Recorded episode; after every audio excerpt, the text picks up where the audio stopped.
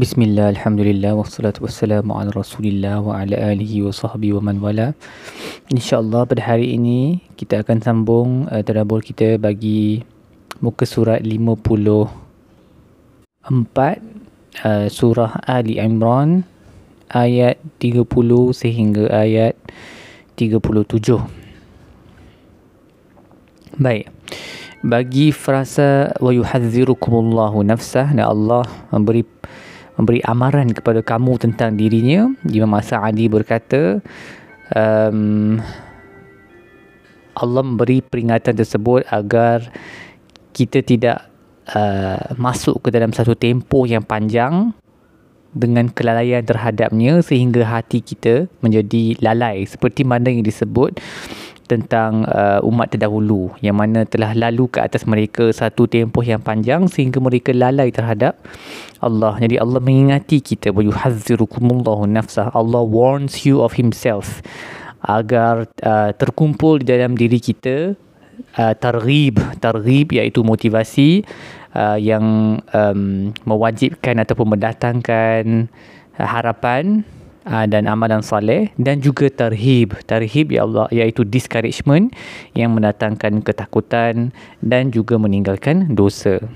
And balance between the two of them Seterusnya bagi ayat in qul in kuntum tuhibbunallaha fattabi'uni yuhibbukumullah Uh, katakanlah Muhammad Muhammad jika kamu betul-betul sayang pada Allah maka ikutlah aku dan Allah akan sayang pada kamu. Ibnu Katsir berkata ayat ini adalah uh, hakim ataupun kriteria uh, terhadap semua orang yang mendakwa bahawa mereka men, uh, mencintai Allah, menyayangi Allah tetapi mereka tidak mengikut uh, tariqah al-tariqah al-Muhammadiyah. Mereka tak ikut jalan Nabi SAW. Maka dia adalah penipu uh, kerana dia tidak mengikut uh, tariqah Muhammad ataupun syariah Muhammad dan juga din Nabawi um, yang dibawa olehnya dalam semua perkataan dan perbuatannya. So ini terpakai kepada orang yang bukan Islam dan juga kepada orang Islam. So kalau orang bukan Islam uh, yang yang khususnya daripada ahlul kitab yang kata kami sayang kepada Allah tapi mereka tak ikut uh, Nabi SAW maka mereka dusta lah sebab Allah sebut kalau kamu Allah suruh Nabi tahu bagi tahu kat seluruh manusia kalau kamu betul-betul sayang Allah dan ikut aku nescaya Allah akan sayang kat kamu.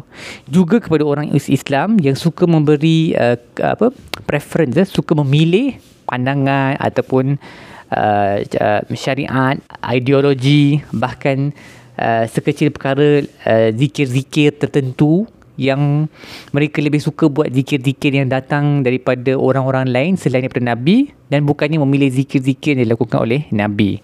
So mereka tak boleh mendakwa yang mereka sayang ke Allah. Sebab kalau nak sayang ke Allah, dia kena ikut Nabi SAW. Senang je. Nak, kalau kita claim kita sayang ke Allah, kita kena ikutlah Nabi dalam semua perkara.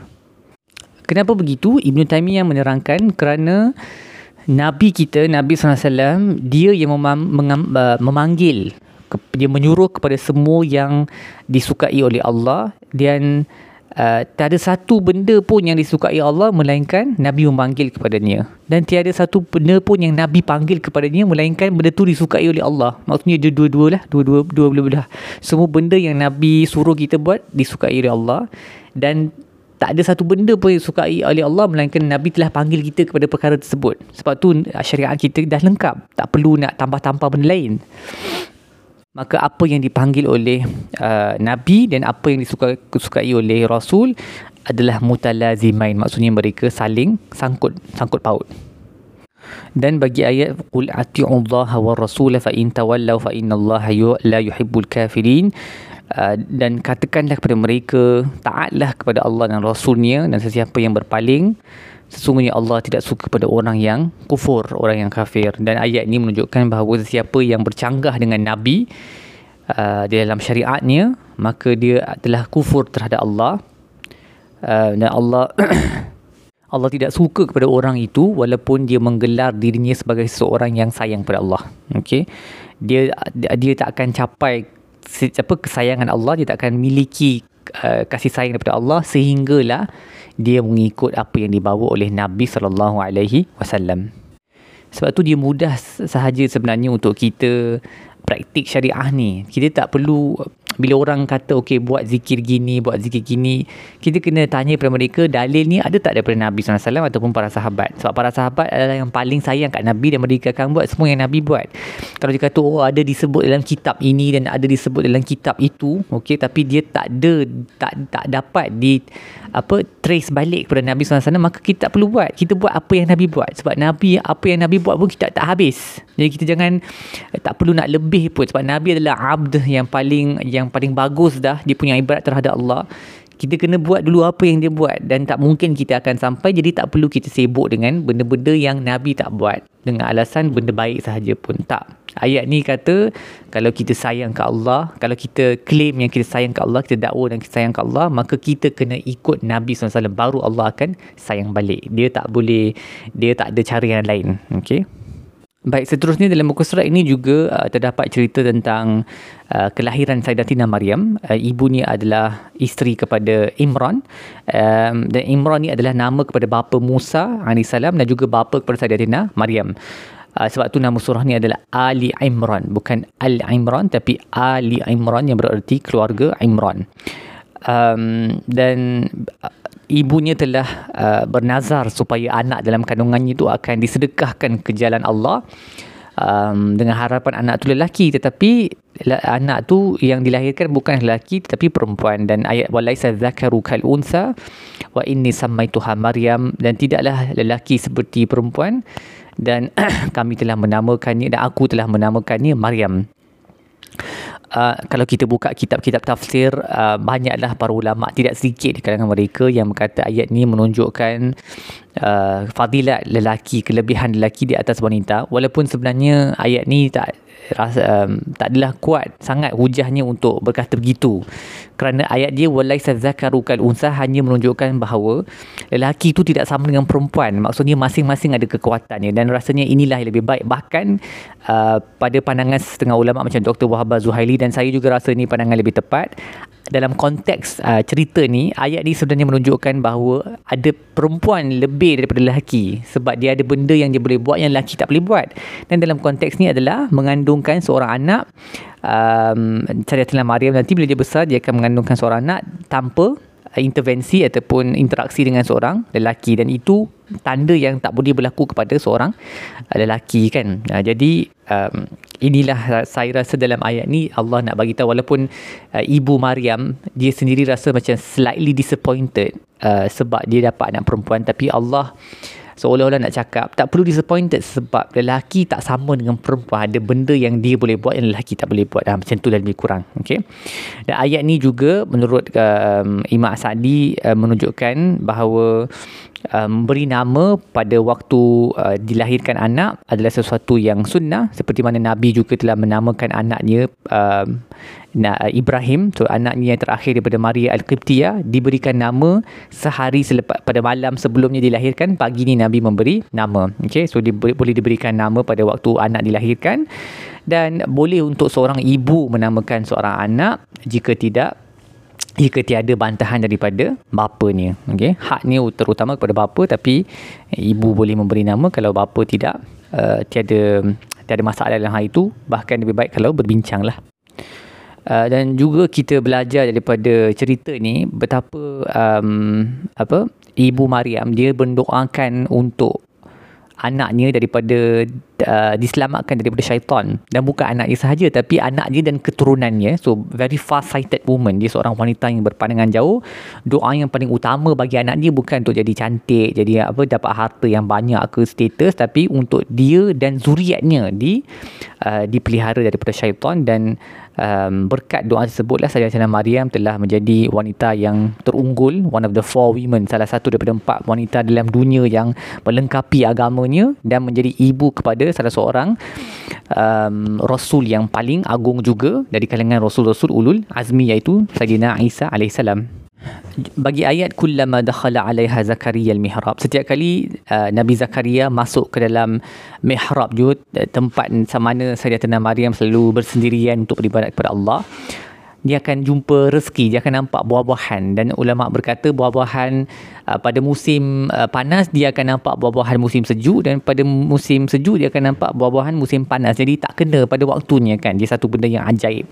Dan Nabi Zakaria yang menjumpa yang uh, pada waktu itu telah menjadi caretaker lah dia punya mentor kepada Sayyidatina Maryam yang diceritakan dalam um, apa yang disebut dalam ayat uh, dalam uh, frasa pada awal ayat tu waqaffalah Zakaria. Zakaria ni um, ibu kepada um, Sayyidatina Maryam dan isteri kepada uh, Sayyidina Zakaria adalah adik-beradik, sisters. Okey, jadi dia macam uncle lah uh, uh, uh, apa Nabi Zakaria ni adalah uncle kepada Sayyidatina Maryam ni. Jadi uh, uh, Nabi Zakaria bertanya kepada Sayyidatina Maryam, "Mana kamu dapat semua ni? Macam mana boleh dapat?" Buah-buahan yang begini. Dan Sayyidatina Maryam menjawab qalat huwa min indillah. Ini adalah daripada Allah. Innallaha yarzuqu man yasha'u bighairi hisab. Allah memberi rezeki kepada sesiapa yang dia kehendaki tanpa hisab tanpa berkira. Um, dan Imam Al-Biqai berkata uh, wa'azamu syukur li rizqillah subhanahu wa ta'ala ma'rifatul abd bi annahu min Allah ta'ala. Um, kesyukuran yang paling agung terhadap rezeki Allah adalah kesedaran bahawa rezeki itu datang daripada Allah Subhanahu Wa Taala. Seperti mana Sayyidatina Maryam berkata, qalat huwa min indillah. Ini datang daripada Allah. Baik, apa yang kita boleh belajar daripada muka surat ini? Yang pertama, jauhilah um, apa kesayiat okey perkara-perkara dosa setakat mana kita boleh dan tempat-tempat yang membawa kepada dosa. Sebelum datang pada hari di mana kita sangat berharap untuk dijauhkan daripada dosa itu sedangkan kita tak boleh. Seperti di mana Allah sebut dalam ayat wa ma'amilat min su'in. Sesiapa yang tidak melakukan perkara yang jahat yang berdosa tawaddu mereka akan berharap lau anna bainaha wa bainahu amadan ba'ida. Mereka akan berharap supaya antara dia dengan dosa tersebut terdapat satu um, tempoh ataupun jarak yang yang jauh kan. Jadi waktu tu tak boleh buat apa-apa dah. Seterusnya um, kita belajar bahawa mengikut sunnah Nabi yang sahih sallallahu alaihi wasallam itulah satu-satunya jalan untuk mencapai kecintaan daripada Allah. Jadi ikut sahaja apa yang Nabi buat InsyaAllah we cannot go wrong. Okay, dia tak boleh salah benda tu. Qul in kuntum tuhibbunallah fattabi'uni yuhibbukumullah. Okay. Dan juga kita belajar bahawa lelaki dengan perempuan tidak berbeza. Okay, masing-masing ada fitrahnya. Allah tidak akan membebankan wanita dengan bebanan lelaki dan begitu juga sebaliknya lelaki dengan bebanan wanita. Ayat ini juga um, frasa ini walaisa zakaru kal unsa ini juga menjadi satu prinsip dalam agama kita bahawa jantina hanya ada dua saja, lelaki dengan perempuan. Uh, dan mereka yang dilahirkan sebagai khunsa mereka boleh pilih untuk menjadi lelaki ataupun perempuan berdasarkan uh, mereka cenderung ke arah mana satulah okey uh, dan dia tak kita tak ada third gender ni yang antara dua ni sepatutnya tak ada dalam masyarakat okey akhir sekali um, jika kita mempunyai anak maka mohonlah daripada Allah uh, perlindungan untuk dia dan keturunannya daripada syaitanir rajim. Dan juga untuk keluarga kita sendirilah seperti mana uh, ibu Maryam telah mendoakan begitu untuk anaknya dan keturunannya. Baik setakat itu sajalah um, uh, tadabbur kita bagi episod ini. Insyaallah kita akan sambung dengan episod-episod seterusnya. Wasallallahu ala sayyidina Muhammad wa ala alihi wasallam walhamdulillahirabbil